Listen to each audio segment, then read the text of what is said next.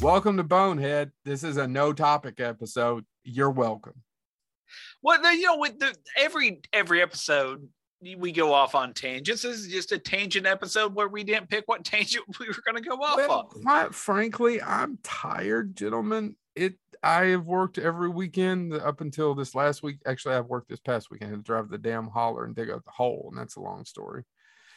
Oh, did but- you get the body six feet right? Uh, buddy, I wish. Oh, you go further. no. How No. big? How big a woman was it? Uh, That's well, mom was just standing next to the hole.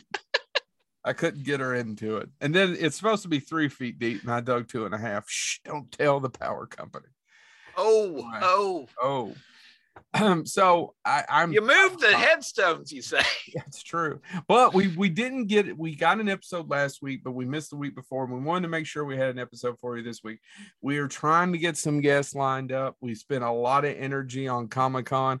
For you all that showed up, I'm trying to. I guess I could go down a list of people and try to thank them real quick. Don't you think, Chad? Brian and Dixie Combs, John Stith, Missy Stith, uh the, Griffiths. By the way, if you listen to it, I'm shitting on the Griffiths because they haven't showed up. You and I are going back and forth Oh yeah, and then they show up yeah. after we've called them assholes oh the griffiths uh spoiler alert hopefully we'll be doing a live show from scarefest that will be horror themed that will have laurel even though i haven't asked her yet and um she will be more prepared this time if you all the and the bourbon let's see who else do we need to thank clay and his family uh helen and her husband i'm sorry i'm trying to go down the list can you think of anybody else chad uh, Rachel and Yeah. Dave.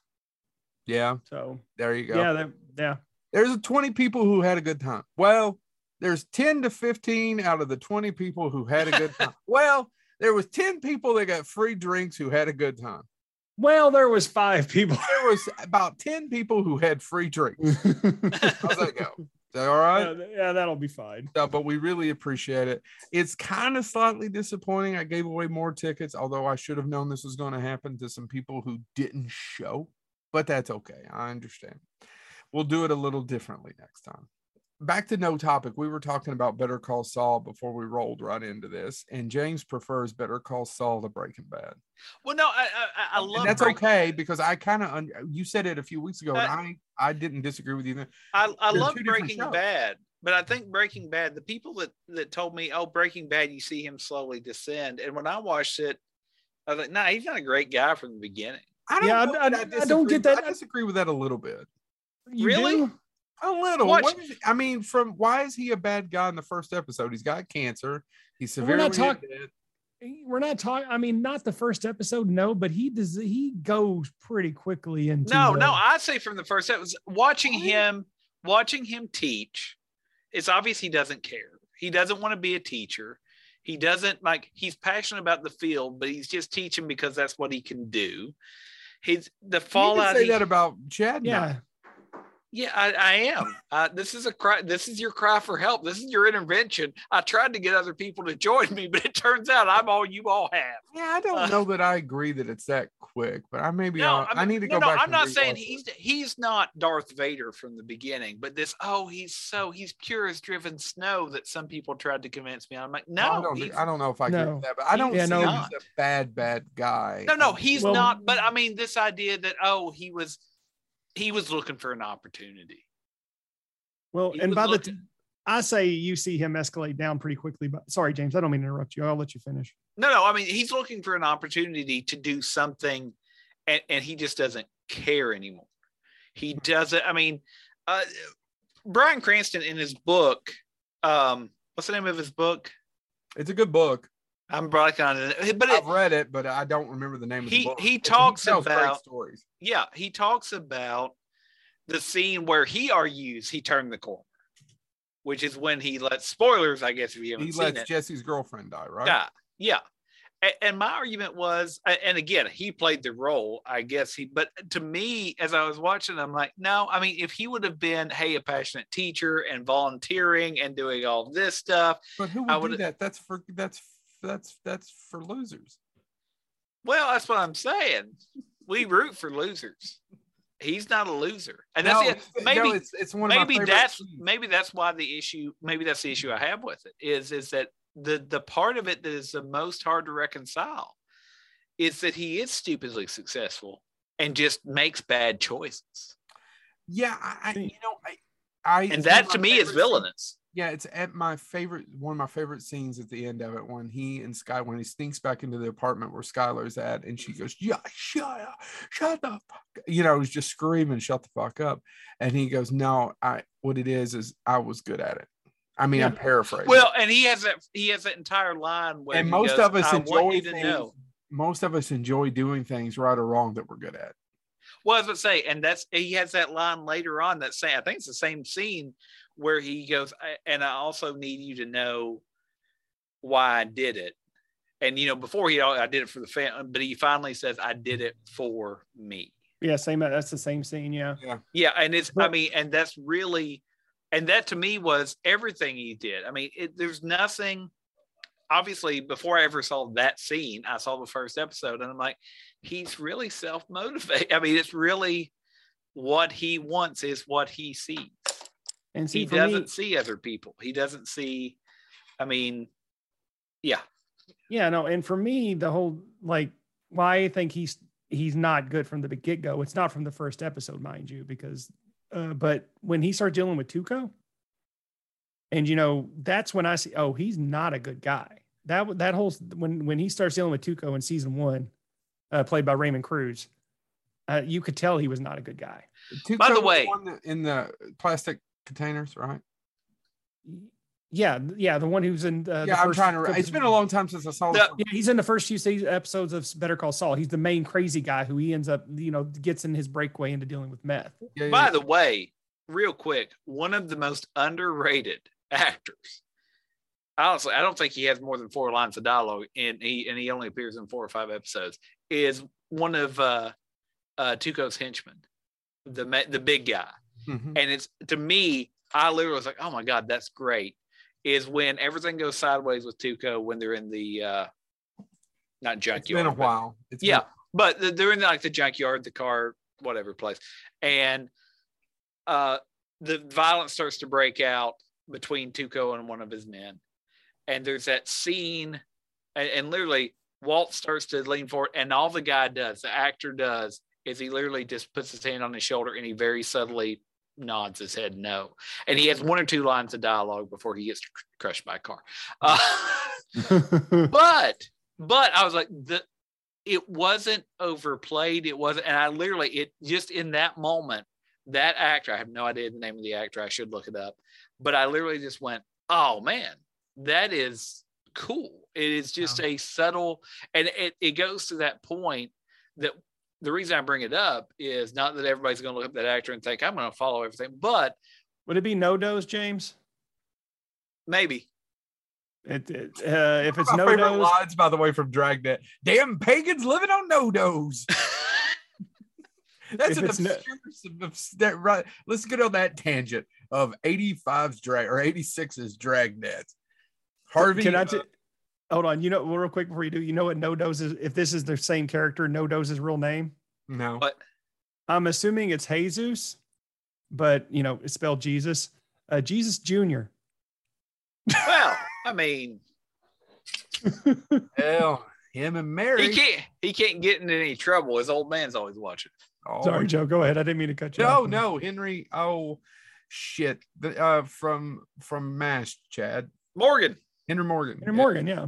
Damn pagans living on no dos. I don't know why. It's stuck in my head. Oh, I gotta tell you this story. I gotta tell the story. So this is a no topic. Breaking Bad's the best show ever. Uh, I mean, have you ever seen The Wire? Yeah, it's pretty good. It's pretty damn good. I enjoyed it, but I love break. I need to go back and rewatch. But I'm telling you, real quick, ending this before you go on to your next topic. I completely understand because they're they're two different shows. I know they're about the same characters, but they're two different shows. And you're right. Although I think Saul is somewhat sometime well, he's a victim of his own personality and his own Oh deep yeah, Yeah. Yeah. yeah. uh, and and what is it? The Vincent Price. He he is slightly a little bit uh He's a, he's a man besieged by fate. No, and I, by some of his fate, but it's and- his defects, and I can't. I am so worried about Kim.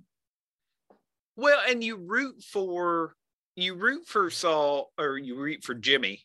You were you slipping Jimmy. You were you root for because he isn't really loved. No, and that was the entire Tim thing. is the, the only episode, one who loves him. The episode that I literally pivoted away from, and and by the way, why am I blanking on the guy that plays his Michael Michael McKean. McKean? Michael, Michael McKean. McKean. I I I literally the scene that made me pivot to where I, no matter what, and I, I know what happens to his character now, but the scene where Don't he- ruin it for me because I haven't finished it yet. You haven't The watched. You haven't been through Michael McKean.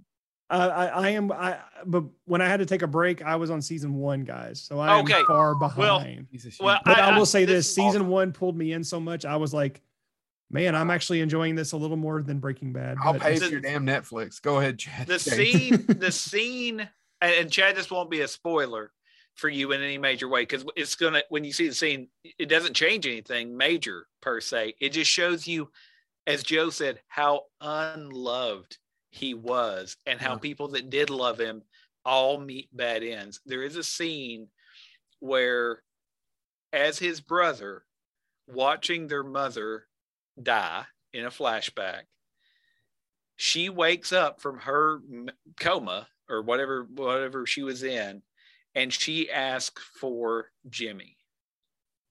He refuses to tell jimmy that their mother woke up and that she asked for him. Yeah. will not tell him. And i was like from that point on i was like i don't care what happens to him. I don't care if jimmy comes in stabs him 14 times and urinates in the wounds. That guy's a jerk. Yeah, I, I, I, think Kim Wexler is the only person that tr- that shows him love and kind of as you go through the seasons, not giving anything away from to Chad, who who understands and sees him, sees him. yeah sees it and knows that he has and i think that's what makes him a that he has love to give, but he's an, such a flawed person. Well, and I think that's what makes him a compelling character, though, right? Because uh, compelling characters to me are, and maybe that's why I do struggle more with, you know, Breaking Bad is that as we were talking about before we started to film, he's he's up here all the time. He's he is a scientific genius. He worked for this huge company before he walked away. He had everything and he just finds ways to give it away. Whereas to me, Saul, Jimmy, is the opposite side of the coin he had nothing he his brother's hugely successful he and all he wants is a little bit and every time somebody and he is flawed He Yeah, is and he has to fight for everything. yeah Uh, and whereas you know it's it, it's the difference between and, I- and that's why they're two different shows to me is it's the difference between a character that has everything and i'm going to sound like my dad for a minute and i'm going to quote what my dad would say and pisses it all away yeah, he has it all and pisses it all. Whereas Jimmy's story is, I just want. Now the mistake that Jimmy makes is thinking that the next thing will be enough. yeah, That's his. That's and it, it goes back to his character flaw. it's just- But- I have the same character flaw. But Somewhat. yeah, well, no, and, we we've all done the quote from Mr. Burns. I trade it all them. for a little bit more. character flaw. Yeah, Uh, I mean, and it, I, I think that's part of that is human nature, right? It's it's there's actually been a psychological. is, but it's a major done. flaw for me. well, there's a, there was a I gotta get over psychological study done about why billionaires can't give it away. You know, they they because they they, the you you get addicted to thinking, well, next time, next time, and there's actually a psychological. I, I'm forgetting who did the study, but you know this is so yeah. I, I think that's that's what makes it fascinating. I think uh, what makes it a fascinating series of shows. And I say I like Breaking Bad. I think Better Call Saul is edging it out though because those characters. I guess those are the characters I know. Like I've met a, a Jimmy. I've met. I've never met somebody that had it all and pissed it all away. Largely because those people don't talk to me. well, the thing is, James I, Jack- so when did you? Oh, James just cussed. Well, is pissing cussing, Yes, for sure. or is it just urinating? It's James. No, what I was going to say is, is he said, But I'll, I'll- let me do one more dad quote. Better off than on. yeah. So he so Cranston said, you know, he turns bad when he lets his girlfriend die. You know, the everybody, every Tony Soprano is another good character like that of where did you go? Man, I'm done with Tony. and you know, Tony's when he kills Christopher Moltisanti for me in that last season. It's it's the and for me with it's a combination of two characters one that he got killed and the other one killed as uh, mike and it's hard and then he's sitting there going realizing he didn't have to kill mike in breaking bad Yeah. remember when they're Yeah. beside the water it's heartbreaking uh, Well, and then, specifically way, because we love mike and mike's a bad guy too and yeah, Mike, but and- but again, if you put the full gestalt of Better Call Saul, I have a Yeah. better understanding of where Mike's coming from. He is absolutely still he is still terrible by the time we get to Better or Breaking Bad. and Like then what he's willing to do is too far. But And my counter argument to though to you is that that the other one you I get the preference. Um, I don't know that it's a better show because I feel like we don't watch Cranston make probably as much of a character arc as we do other folks like Hank. oh yeah, and yeah. and Hank is a totally for a character we get to know him so much more and he becomes such so much more than a one-dimensional pe- person that we can't stand in the first season to that three-dimensional uh, where it just breaks your heart Yeah. Yeah. when he has that last line of uh, you know you're the smartest person I know how have you not figured out they're going to kill me Yeah. right Mhm. You know, Yep. just- and it's it's sorry. Anyway, I love that show. It's really good. I love good. no, writing. no, I, I, I have no regrets about of their- watching. They're both no fantastic shows. it, but yeah. By the way, that what I was what I got excited about is uh, since we're doing a no topic show, Joe, this is a true story. So I was at a a conference for educational historians, and and it was after hours. You know, Are you going to make this this movie or TV related? Yes, Okay. and, and you know, after hours, these things get crazy. You get educational historians together, man. It's oh god. There Anyway, a my writer that was oh, on our show that talked about being at a writer conference going, you know, I get a pizza because people will hang out later and I'll be like, I've got room pizza. Do you remember this? yes, And yes. I'm trying not to laugh when they're telling me while we're interviewing. I'm not knocking them. It's just great. It's just the different people like, oh yeah. and there was I was doing rails on a stripper. No, a writer was I got room pizza, guys. Yeah, oh, Well, that's like yeah. that's like going to my conference for data analysis, and the guy coming in going, "We got really crazy last night," and he was talking about sitting up on the in the in the conference room drinking cokes and singing Elvis karaoke. So Yeah. crazy. So- They got they were a so joke- crazy. Whereas I told a joke about filleting a dog and ran out with 30 people in a, in a housing conference. Jay. Housing, yeah, yeah, that was a You good tell us your dirty joke, Ja- Ja- Joe. No, I No, don't think that- I should. I No, don't, I, I will never forget. I will never forget. You literally said, "No, you all won't take it." Well, no, no, we can handle it. They no, could not you won't- handle it, James. You, we- we- no, uh, you told them four times at least that you did not want to tell the joke, and finally, that I think one of them actually said something like, "Well, you just won't say it because you don't, uh, something basically implying that you were sexist or something." So finally, you told it, and they couldn't handle it. They couldn't handle it. The same I told them. I was like, you guys are going to get upset. This is not a joke for you. This is a joke for people who are frankly Dead inside. cool. What's uh, what Yeah, joke so- was it, Joe? Uh, how Obviously, I don't want you to tell it, but uh, uh, how a dog may try to do things to your leg and how to get it to stop. oh, gotcha. Okay. So- the simplest two line joke, dirtiest joke I know. Stole Yeah. it from a friend of ours called Craig Dennis. And I I don't tell jokes for the most part. I have like a half a dozen jokes. You guys have seen me. You've seen me do things. You see me do here. I comment and I make funny things, but I don't necessarily tell jokes. He keep, he keeps the Drew Carey's dirty jokes and beer book in his. I do have that book. It is over there on the shelf. It is a great don't- book. I don't It is tell forgotten. jokes for the most part. I'm not a very good joke teller. I was gonna say mine is the soup joke, so I can't. You know, that's another one I can't. I'll really tell. have the soup. Yes. Yeah. Uh, I know what it is. And Yeah. anyway, It is a good anyway. one. So but I will was also have the soup. I was I was at this conference and and it was the They- conference was she kind of over. Do you want that or the soup? And James says, I ordered salmon. yeah. Um. So we so we're we're hanging out afterwards and and talking and doing all this stuff and and we're at a pizza joint. We're getting pizza oddly enough, not room pizza, but we're having normal people pizza.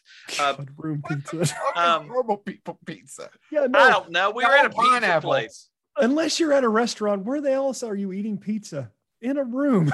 Allie. I Uh, mean, anyway, technically, the restaurant is a room.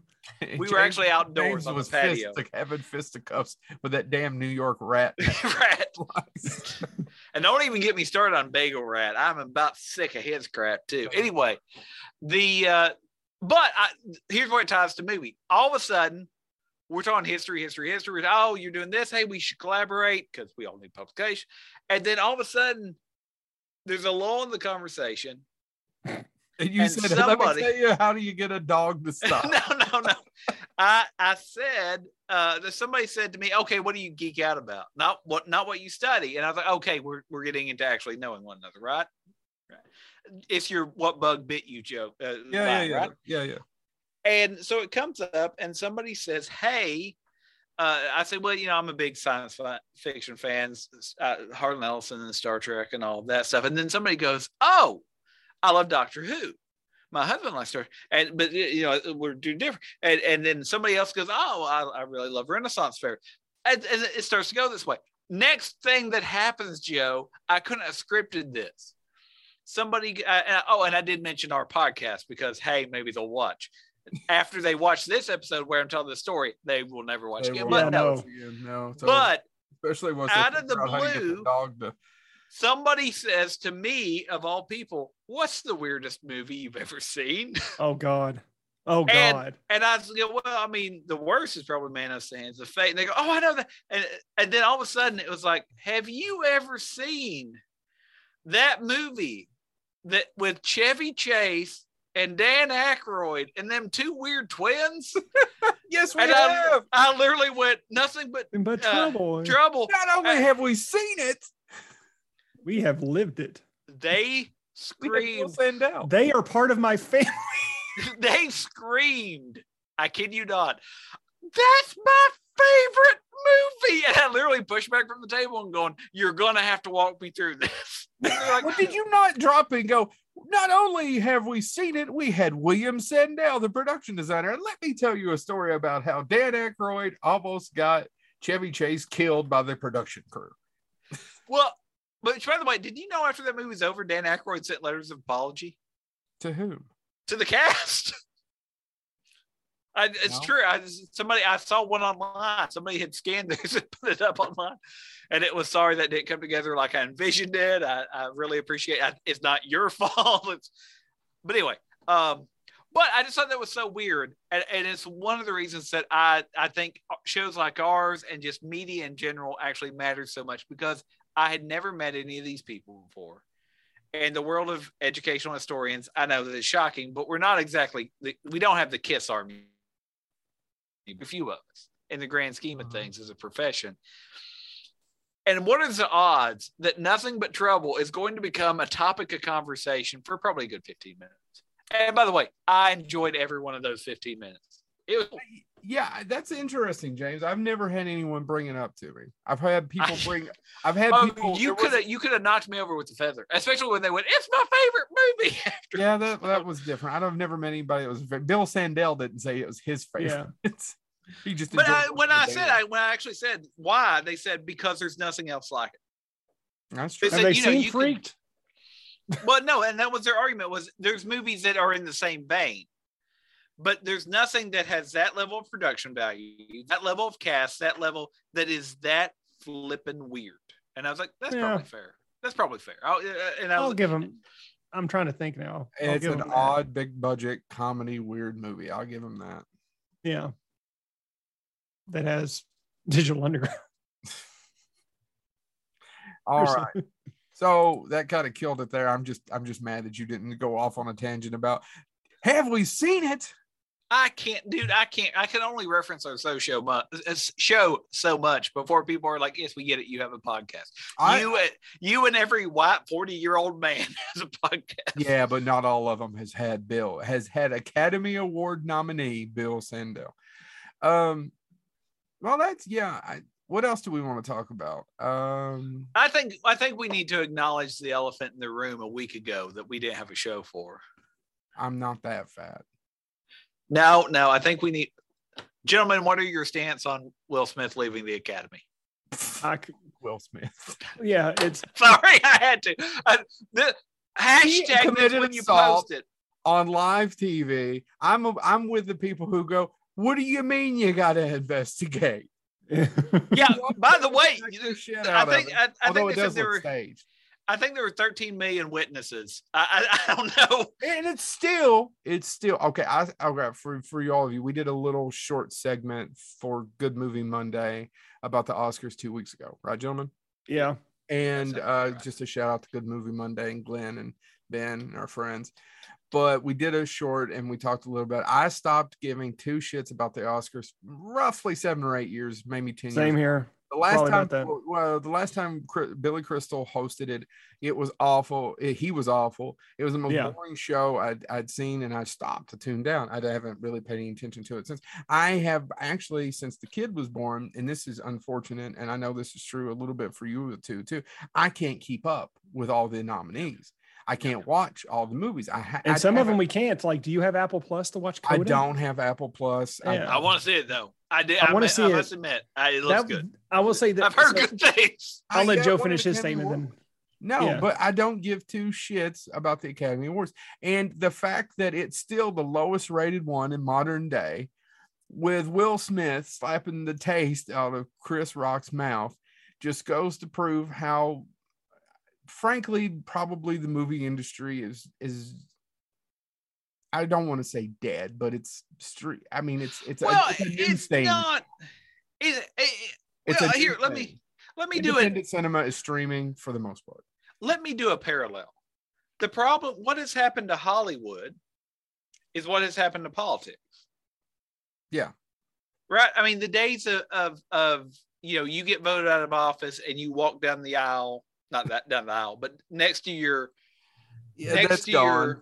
It's gone. Civics. or Civility, civics is gone. We don't teach it and we don't learn it and we don't know how to do it. So he got up and smacked the shit out of Chris Rock. And well, it- and, and by the way, the, I mean, if you watch the replay and lots of people are pointing this out, like he's laughing at the joke till he gets the look, and somebody's like, you know, is that is that control? Is it?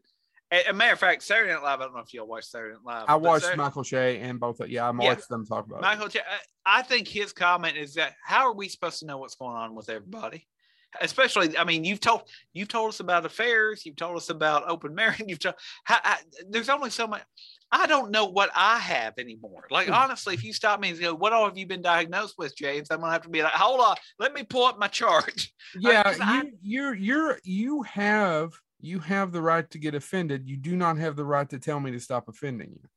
Well, That's and the other not- part about that is, and some people are like, "Well, she does have a medical illness," and and, and what got me was, so d- so does Chris Rock.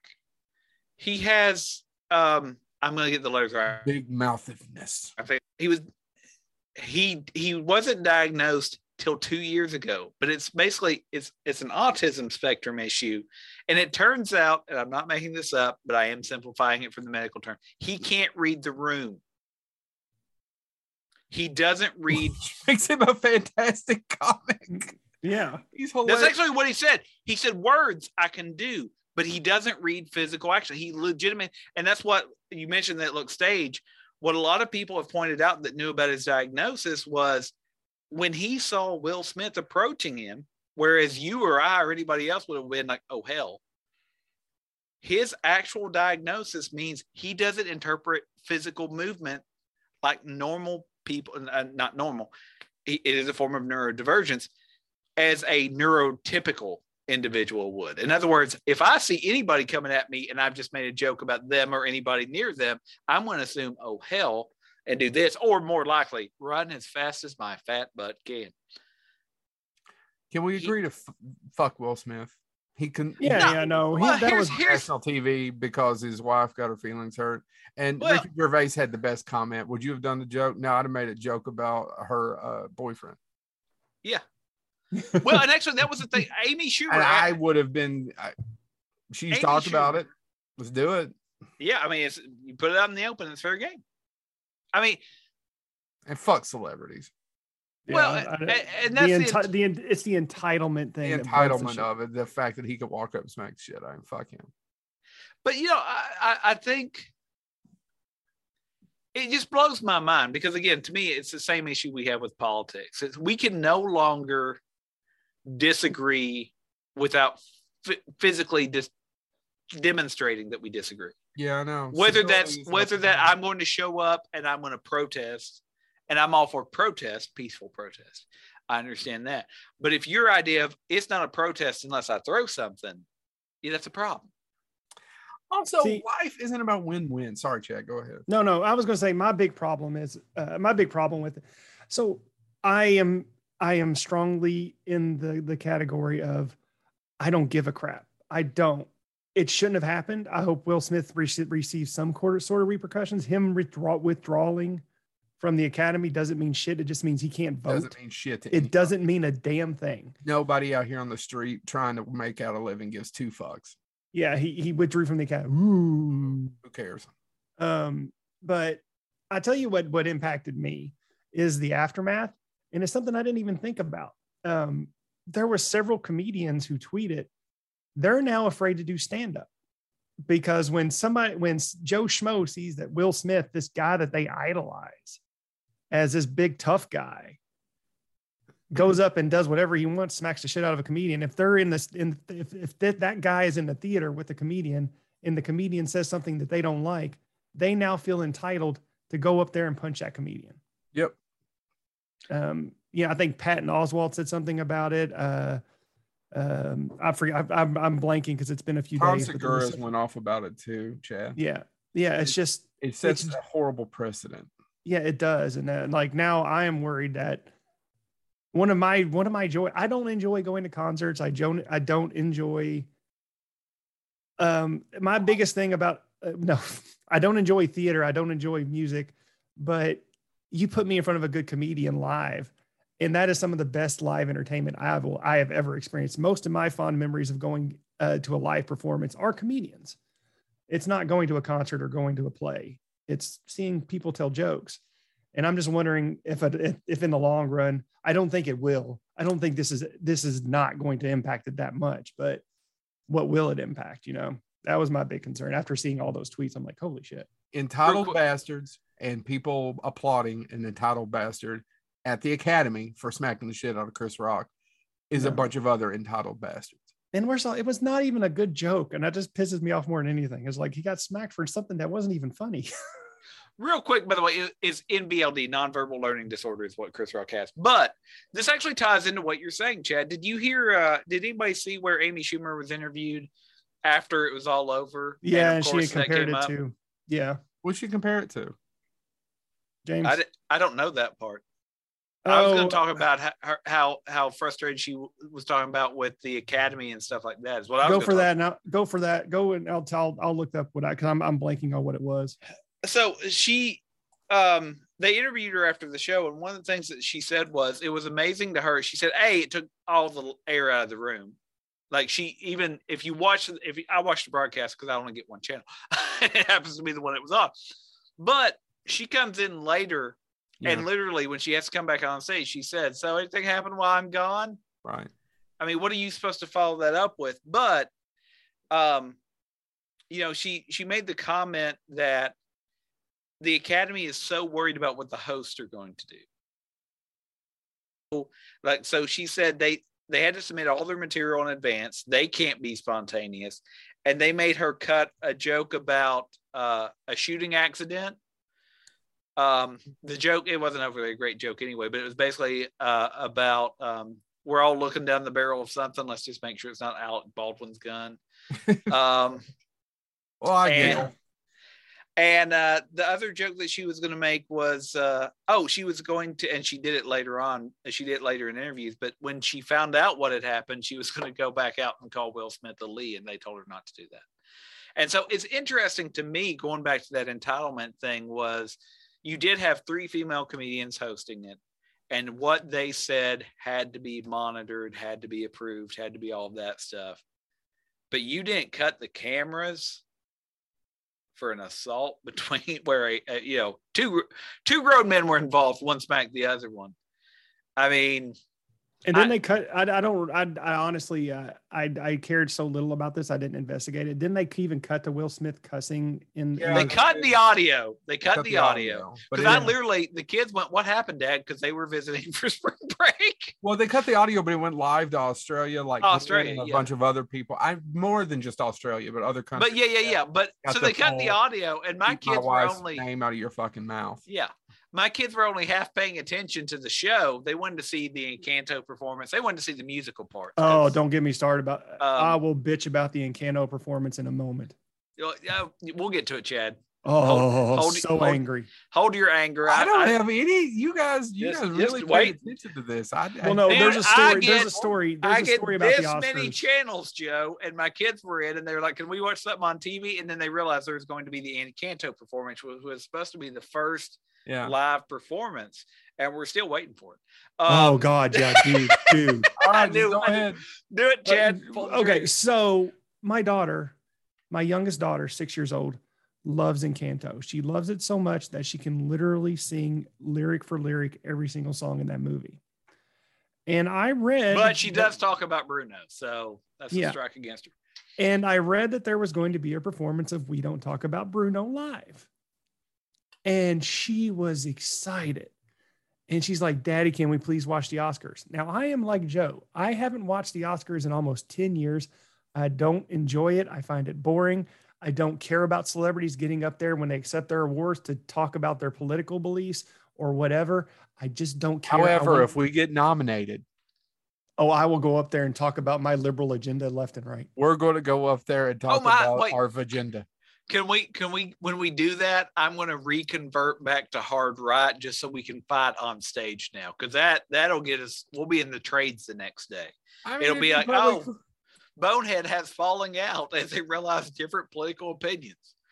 Yeah, that would be funny, but we would win one of those that they wouldn't do at the actual Oscars yeah. now because we don't actually give you know awards to editors who put the actual movie together. Sorry, that's another. Yeah. Oh no no no! It's no. So oh. anyway, yeah.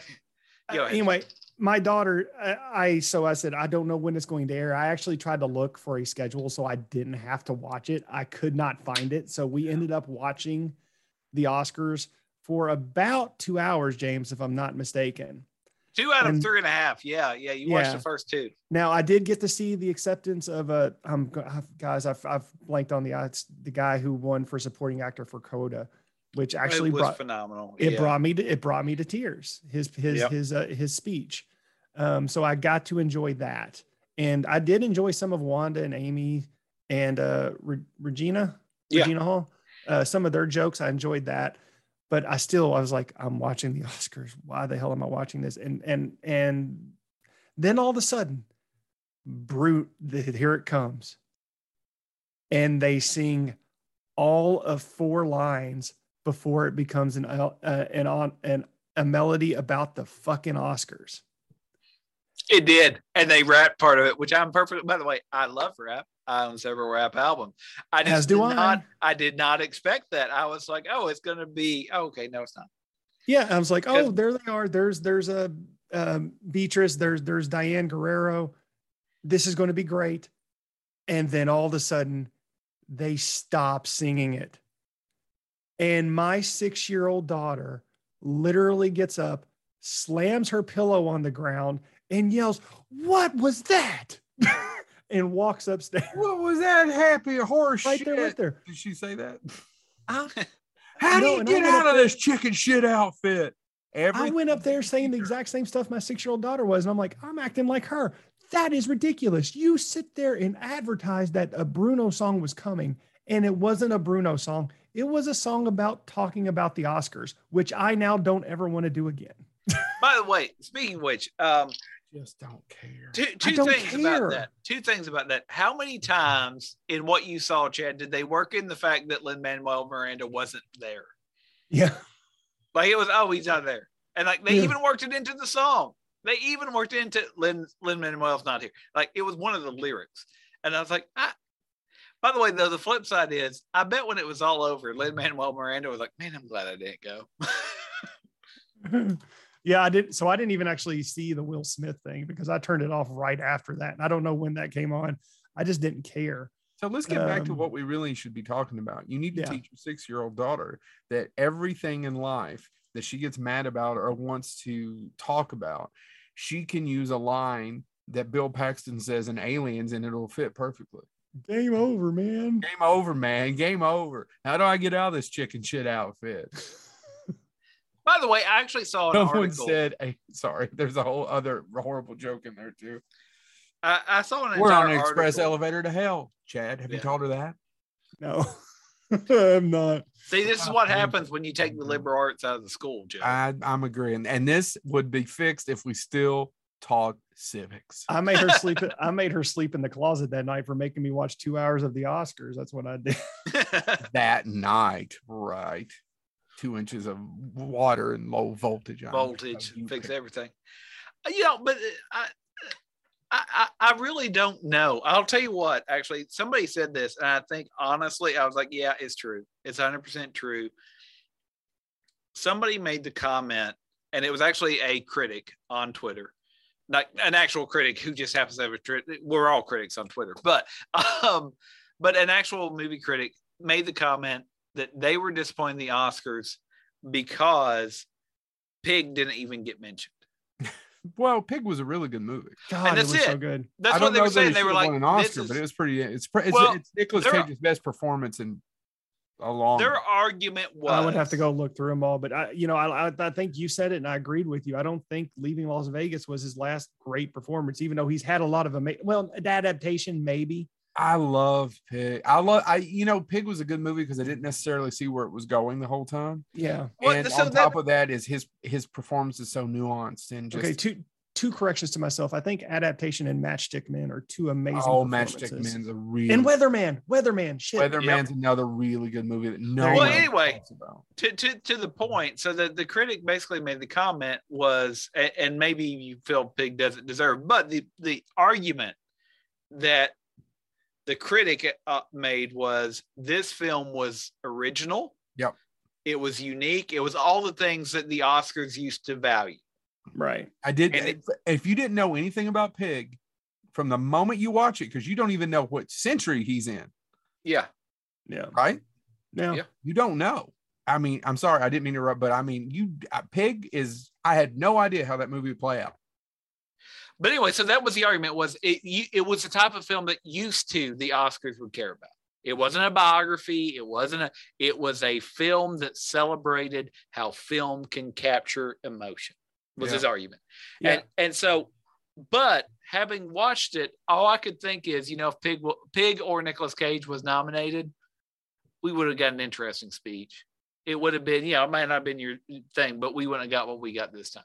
Well, Okay. or Mandy. I like Mandy. Mandy's Mandy, Mandy, yeah. Mandy, oh. God, God. but no. I, it's not probably not necessarily just because Nicolas Cage is that the filmmakers just got such an original voice. Oh well, and and the lady that plays Mandy, I'm blanking on her name. Oh, she's a, yeah. she's she fantastic. deserved an Academy Award nomination, and I actually I'm not even saying a, a horror award. That the way she plays that character, Yeah, the two the two people that year that I thought deserved either best actress or best supporting, however they want to divide that up, was um her and the girl that uh, the I should say girl the lady that Andrea played- Riseborough. yeah. And Chad, if you know this one, look this one up too. The lady who played the sister on White Boy Rick, which I saw in theaters. I think I was one of 12. I watched White. Boy Rick a few weeks ago. The sister, the lady that plays the sister, is a does a phenomenal job with that role. Did you see it, Chad? No, I haven't seen White Boy Rick. I White Boy to. Rick is a fascinating, It's a And by good the way- don't break your neck. You Don't break I your- mean? but I'm glad I saw Yeah. in theaters because then I went back and read the actual case, and because a lot of times you hear based on a true story, I went back and read the actual case. They that's awful close, folks. I mean, that's his dad didn't look like Matthew McConaughey, but other than that, what they allegedly put that kid through, and that he willingly did too. I mean, again, going back to Slippin' I'm- Jimmy, I'm just looking at the names. I'm assuming you're talking about Bel Powley. Bel, yes, So, did a phenomenal job with that role. I, th- those were both uh, actresses that I immediately went, I they need to do more stuff, which very rarely do. I, I enjoy a film, but very rarely do. I'm like, I want to see. It's kind of like Samara Weaving, right? Like I, I would if if I had the power, I would cast, and both of those the the way they played those roles, I would have cast them in something else if I had that authority. Yeah, I was going to say about the uh, real quick, and I'll get off the Oscars after this. I want to.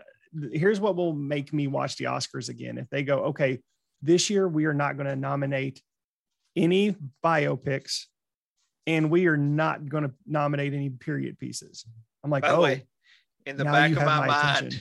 in the back of my mind, the Chad Jennings story script just got canceled. Hey, it says no biopics. that would be about all of 10 minutes. No, Um, we could we could spend an hour and a half just talking about your uh, colon. Yeah.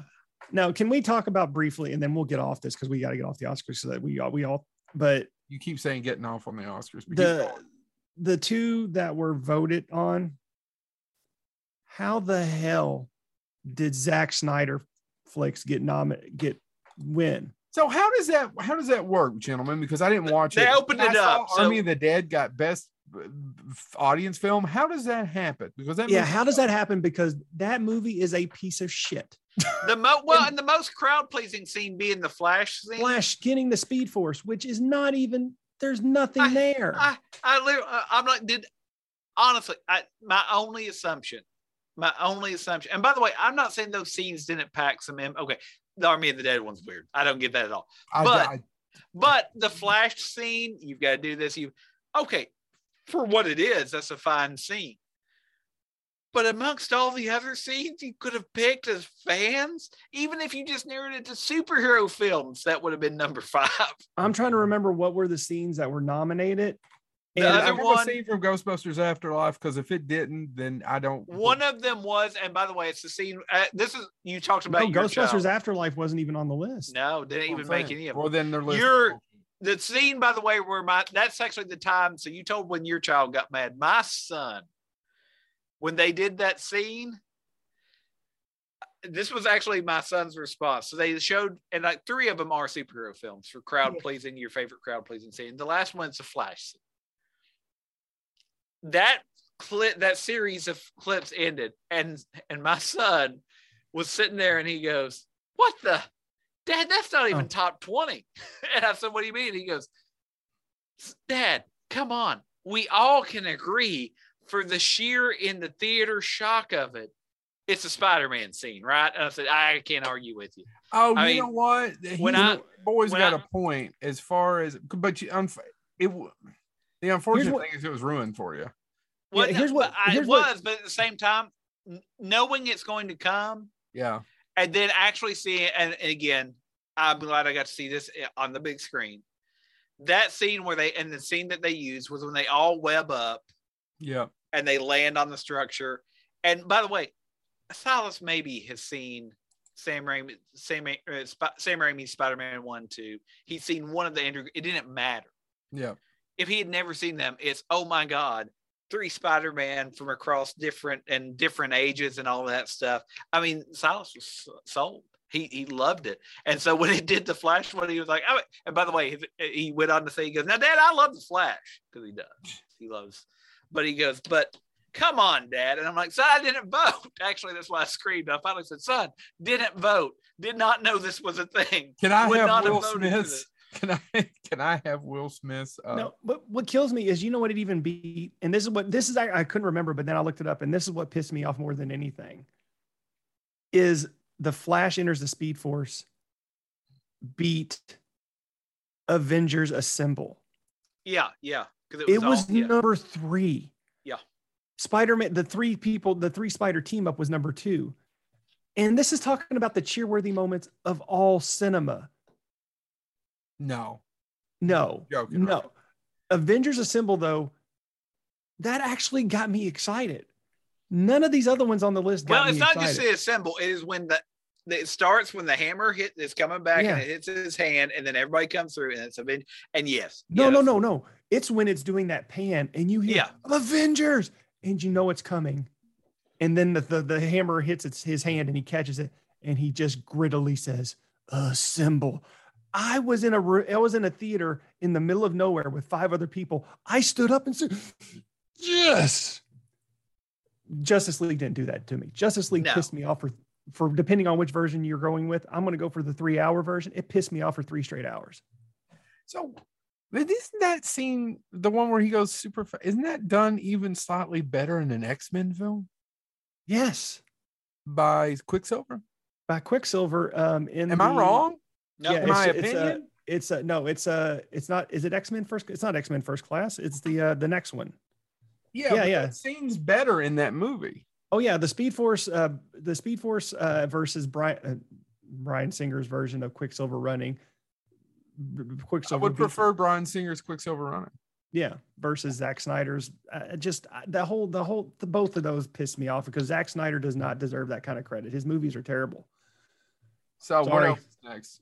Sorry, So, so uh, we're, We've been 45 minutes into uh, No, I- Breaking I Bad. Breaking knew- Bad I- and the I- Oscars. I- Best, best show of all time, of the Oscars suck. I know, but by the way, hashtag this Will Smith, and they'll see how many views we get. Uh, I have every intention of it. But I didn't know we were going to talk about Will Smith. oh God, I, Yeah, I I, don't- I, by the way, I thought, don't know I what'll thought I might fill five minutes, but I'm glad I, I started something. I don't know what cancel what would cancel us more. Our our thoughts on Will Smith or my thoughts on Zack Snyder.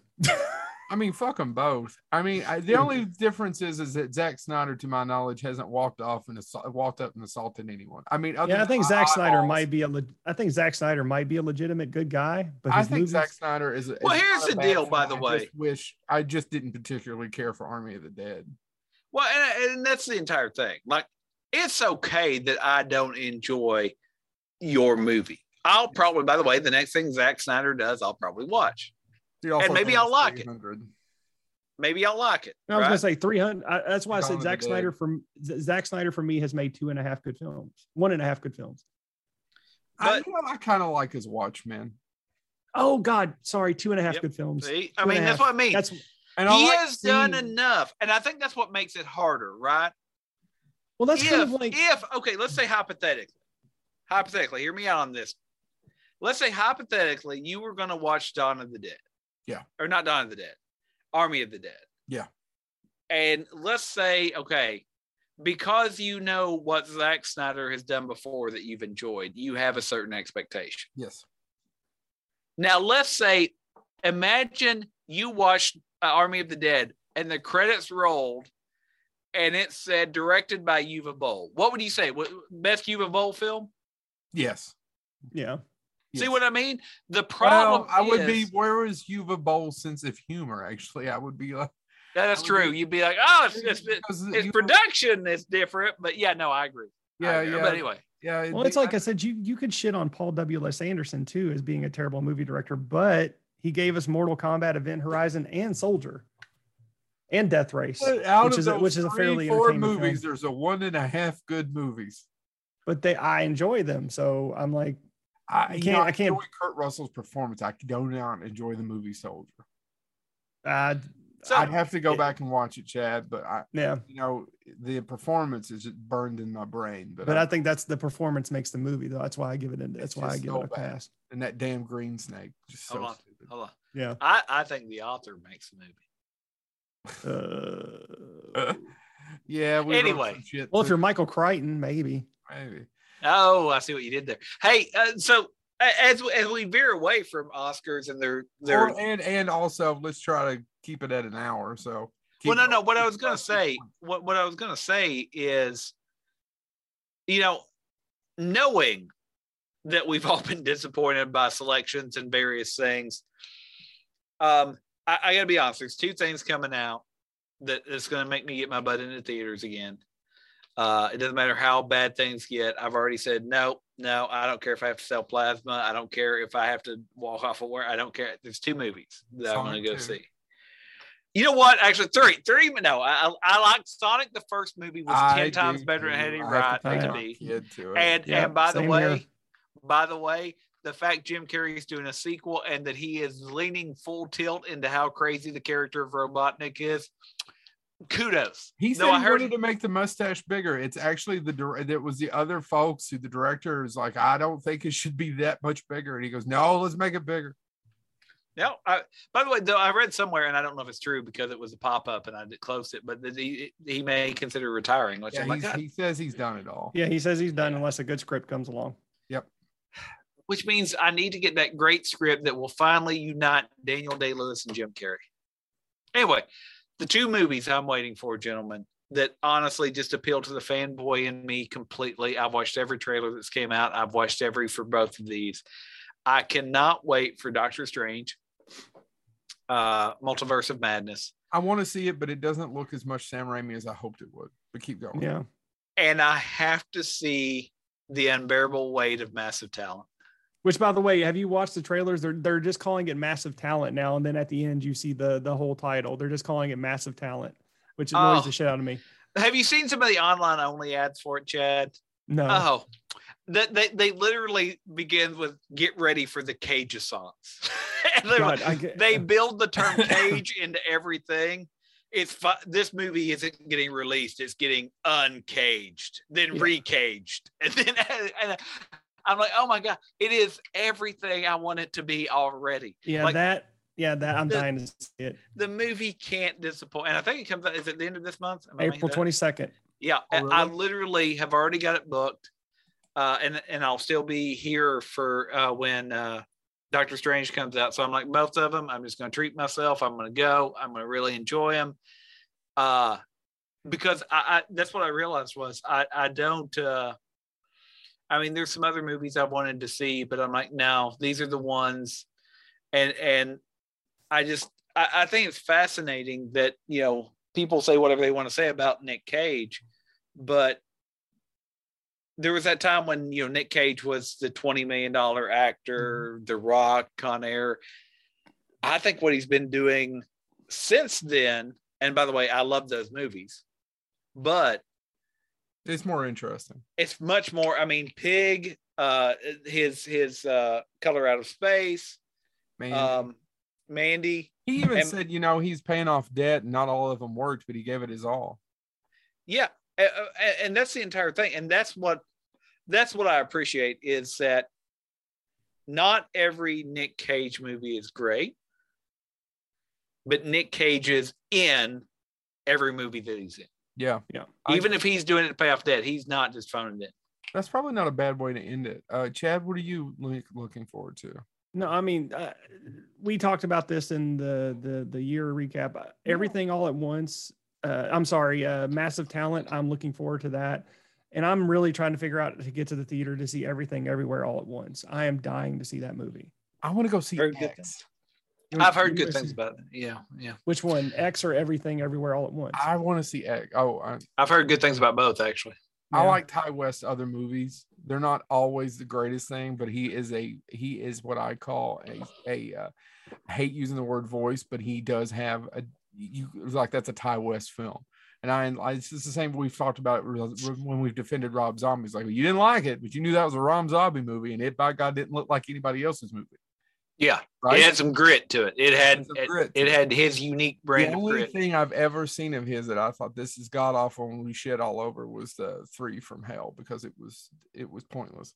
But uh, everything else, not so much. But Ti West, I'd like to see X. Uh, yeah, but I'm also I, I Sam Raimi has a movie coming out. Got to see it. Going to see it.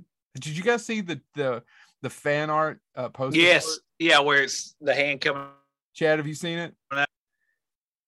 The No. fan art. po- Oh, you gotta check it out. It's Evil Dead, but it's Scarlet Witch being pulled down and as the girl. Oh, that's awesome.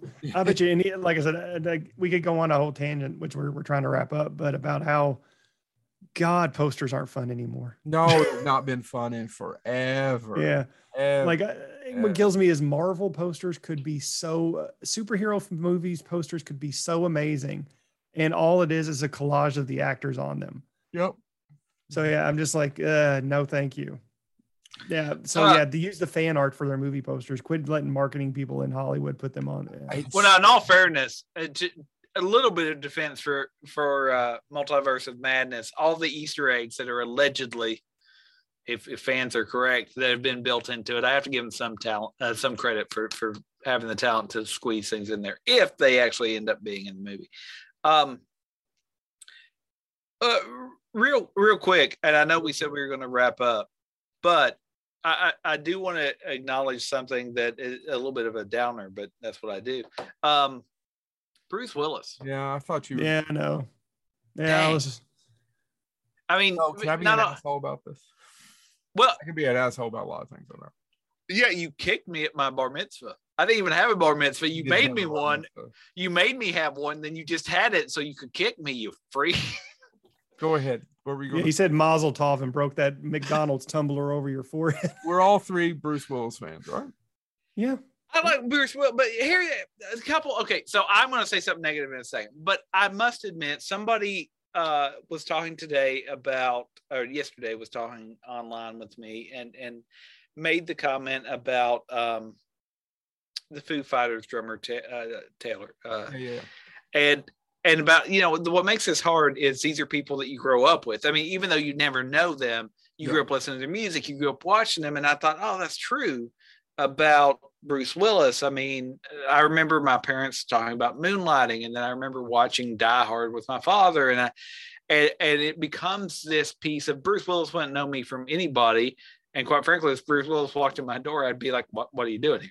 That being said, it it, it gets to this point where you do wonder, you know, about these people and, and, aging and getting ill and, and all of that stuff and what it means for our culture. Because even though I argue there's about two good Die Hard films and only one of them is good all the way through, uh, um, there's with a vengeance, right? yeah that one. Uh, no, it's Live Free or Die Hard. Are you kidding? Anyway, Oh. um, anyway, I, I I I say that somewhat jokingly, but uh, and he had been doing a lot of direct to DVD and all that stuff. But I mean, people enjoyed it. He gave people enjoyment. Now, the flip side of this, and before you say your evil thing, Joe, let me be one of the rare times that I'm going to say something evil before you say it. It- This has also made me think about Harlan Ellison. Yeah. And let me let me clarify why it made me think about Harlan Ellison. Harlan Ellison, in his introduction to his original script to City on the Edge of Forever, began a comment because when that got published, Gene Roddenberry had passed away. And he began the comment with, I know they say to say no ill of the dead, but I'm going to because he was a jerk. Mhm. The flip side of this is that I appreciate the works of Bruce Willis and I appreciate the works of Kevin Smith, but I know what Kevin Smith has said working with Bruce Willis was like. And then as soon as he was diagnosed, I saw Kevin Smith they posted like, "Oh, Kevin Smith sends well wishes to," and I'm like, "Didn't you say?" Yeah, I that's where I was going with it. Uh, Kevin came out and said, "I'm so sorry. I probably shouldn't have said all that." Blah blah blah blah blah. But here's the deal: that was ten years ago. I'm not. Bruce Willis has 30 years of being an asshole story. Yeah, Yeah. Cybill Shepherd. I mean, you could go. I mean, could- 30 years of being an asshole before he got sick. And the fact that he's sick is is is tragic, and I hate it for him and his family. I, I just don't know that everybody should just go, whoa, whoa. Yeah. I shouldn't have said that about Bruce because a lot of these stories go back a long time. yeah, And yeah. I, Ste- real quick, Steven C. Miller, who directed him in two movies, one of them shot in Cincinnati, and he's been on the Bonehead. So go back and listen to Bonehead Weekly's episode because we asked him about this, guys. You remember this? Mhm. We asked him about him and John Cusack and doing these movies, and and you know about he didn't feel that they weren't given it all, that they just you know he had them for such a small time they didn't really understand or get the character. Do you, you guys remember this? And then he yeah. posted the other day defending Bruce a little bit, going, you know, I knew. And I've I've thought about going back and listening to that episode, but I haven't yet, and seeing if you can pick up on it. But I I, I just don't know. Does it forgive 30 years? I mean, I don't. Bruce Willis did nothing to me. Yeah, isn't there I stories? have- I'm I'm talking out of my ass because I didn't know we were going to, talk and I don't. So, isn't there a story about how like there was game Game of Thrones was filming, and it was where near Bruce Willis lived, and they specifically asked people to you know not enter the area where they were shooting because of how much the budget was, and he was purposefully getting on his boat and No, driving know that. past It doesn't shock I, me. I, I need to while we're talking while you all I'm going to look it up because I believe there's there's stories of him driving his boat not only into the shots but making it so loud that it ruined any chance that they could recover the audio. Yeah, So- that's Bruce Willis. another one, another one's Kevin Smith, and I think it's the best story told about him back when he would talk about him. Is that they were standing beside the road. I'm going to do this quick. This is for you all. It sounds like we're shitting on Bruce Willis. We're not. We're huge. Bruce- know. We've never met him. I just like people have. Everyone has a bad Shatner story. I don't. He was fine to me. Nothing but Um, nice to me. And by the way, I mean, Ron Perlman. A lot of people have Ron Perlman stories. Ron Perlman was nothing but nice to me last week. No, and se- and seriously, Bruce Willis. I, I'm never going to shit on Bruce Willis because he is has, has been one of my favorite actors since I was a kid. He brought me so much joy. I will never badmouth him. However, here's a story from Kevin Smith. so we're about to do it. Is this is the Kevin? He and Kevin were standing beside the road, and all of a sudden, hey, die hard, blah blah blah blah blah. John McClane as they're going by, and Kevin says he looked at him and said, "Doesn't that make you feel good? You've done something that from this point on, you know, the people, and I'm paraphrasing, I'm not doing it justice, who people are going to remember of giving them some sort of entertainment. Goes, oh man, drives me crazy. Can't stand it, especially the diehard ones. And mm-hmm. that was kind of how he felt about his fan base. Hold on. Uh, I, I, know, got, that, that, oh, so go ahead. Uh, so it, it, uh, you know what scene it was from Game of Thrones? What? It was where the mountain faces Oberyn. Oh, really? He kept yeah, and his boat. And he, uh, uh, since Game of Thrones is set, uh, it would make much more sense for modern boats to occupy the sea. Um, when we scouted the amphitheater, there were all these yachts out front, so we needed to make a deal to make sure that the yachts weren't there when we filmed. They all backed out a quarter mile so they wouldn't be in the shot. Everyone agreed to do it except one person. Uh, accounts from those in attendance that day recall the actor's yacht circling the amphitheater where they were filming as if to say uh, to Grace, fuck you, I'm in your shot. Why? However, Willis's yacht rage induced efforts were in vain. uh, they said Willis just made a fool of himself. but but you know, by the way, and you brought up an interesting point with William Shatner, and maybe there is a parallel because if if you read Shatner has done a series of books, some of them autobiographical, but one that he did is called Get a Life, taken from his famous uh-huh. appearance on. And in that book, They're not talks, live, 1986. Yeah, in that book, he talks about because he's promoting Star Trek, the, uh, the whales. Yeah, yeah, four. Uh, anyway, uh, but in that book, he said something that made me think about was that it it took him a long term to come to terms with fandom that you know to him for a while it was a job and he appreciated the fans but at the same time the, as that skit actually shows and that's why he named the book that was you know these people that would learn more about him than he knew about him yeah, that would know yeah. and and he said that was that it freaked him out and so he he as he and i'm paraphrasing what he talks about throughout the book was it became a love hate thing and then it became a just leave me alone thing. And he said it wasn't until he said it was kind of cycling and then he's he's grown to appreciate them. And then what he finally comes to terms with and get a life is he said you know i've realized that the fandom exists because of the fandom. Yeah. And, and, and his argument was yes they come to get my autograph. They come to see me but that's two minutes they have two minutes of interaction with me. And he goes, and if I'm a jerk during those two minutes, they're going to remember it. But he goes, but the rest of the convention is about them with their fellow fans. And so the book kind of centers on that, which makes me think about, I mean, much like you, I mean, what I learned about, and what I would assume this is probably true for Ron Perlman. I have, didn't get to meet him, but I would assume this is true. These are people that and I can't say this is true for Bruce Willis, but I don't think they suffer fools. No, no, and in fact, that's it's a perfect way to put him. I we talked and I made a slight joke of going, I'm going to make a joke and we'll pull you out, but it's not really. And I, said, you mind? And then he gave me shit about Mitch McConnell and we're being in Kentucky, and I reminded him that we were that blueberry in a red state. Yeah, and, uh, we got along fine, James. Well, no, and that's the entire. If that, if that does that does that encapsulate it both for both of you all? Yeah, yeah. Uh, we so, got uh, fine. Saw him. he said hi later, and we we were fine. Well, I was about uh, to say he was not going to hang out. No, if you well, did you? I don't know if you said you read it or not. Easy Street, the hard way, his book. I haven't read it. He is big on just don't be a jerk.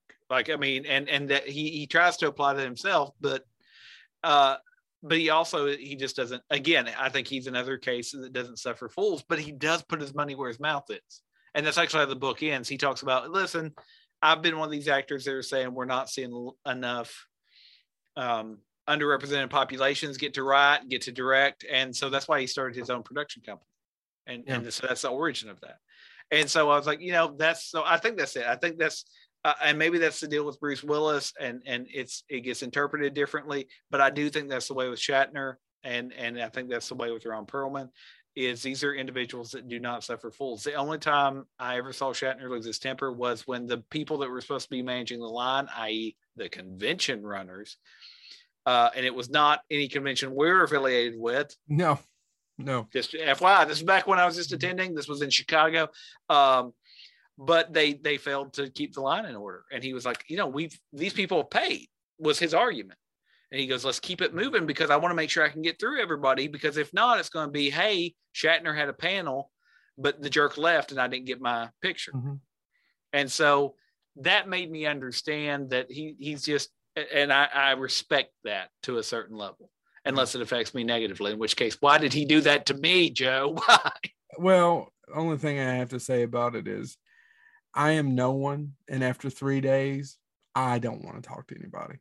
No, that's it. Well, and I mean, again, it's how much, how much, and, and, and I do appreciate the people that love it and and and do want to talk about.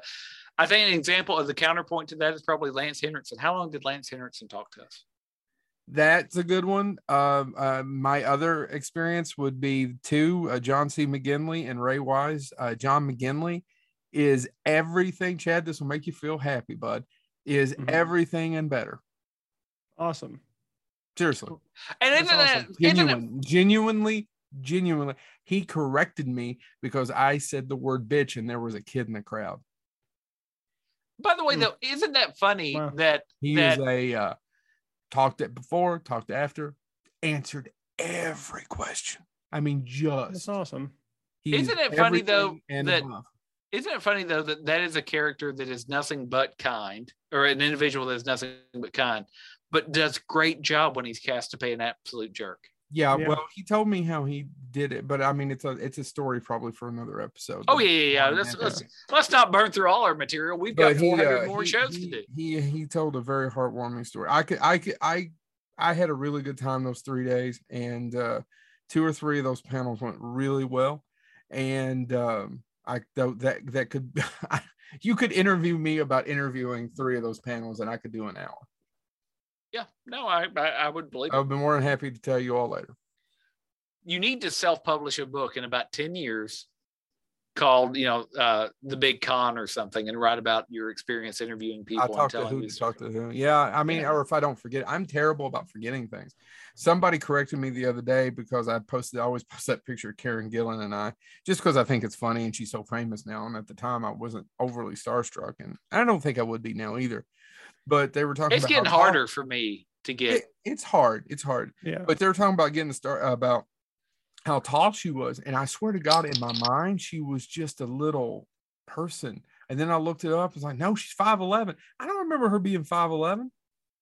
no So No, I I- I already in my head. She was five two and 110 pounds. I don't know why. And you look at the picture; she's clearly the same height as me.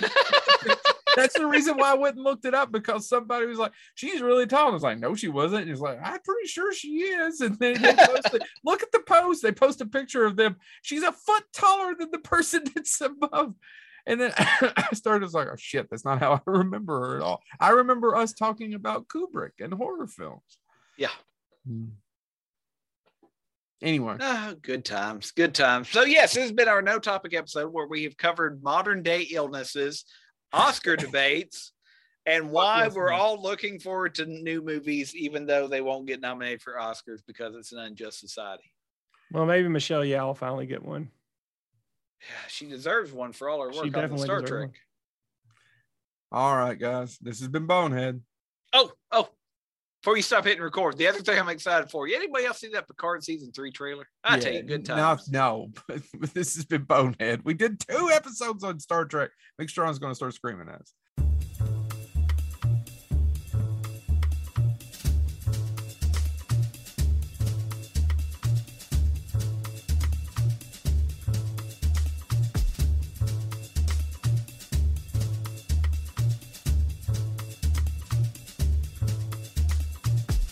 Uh...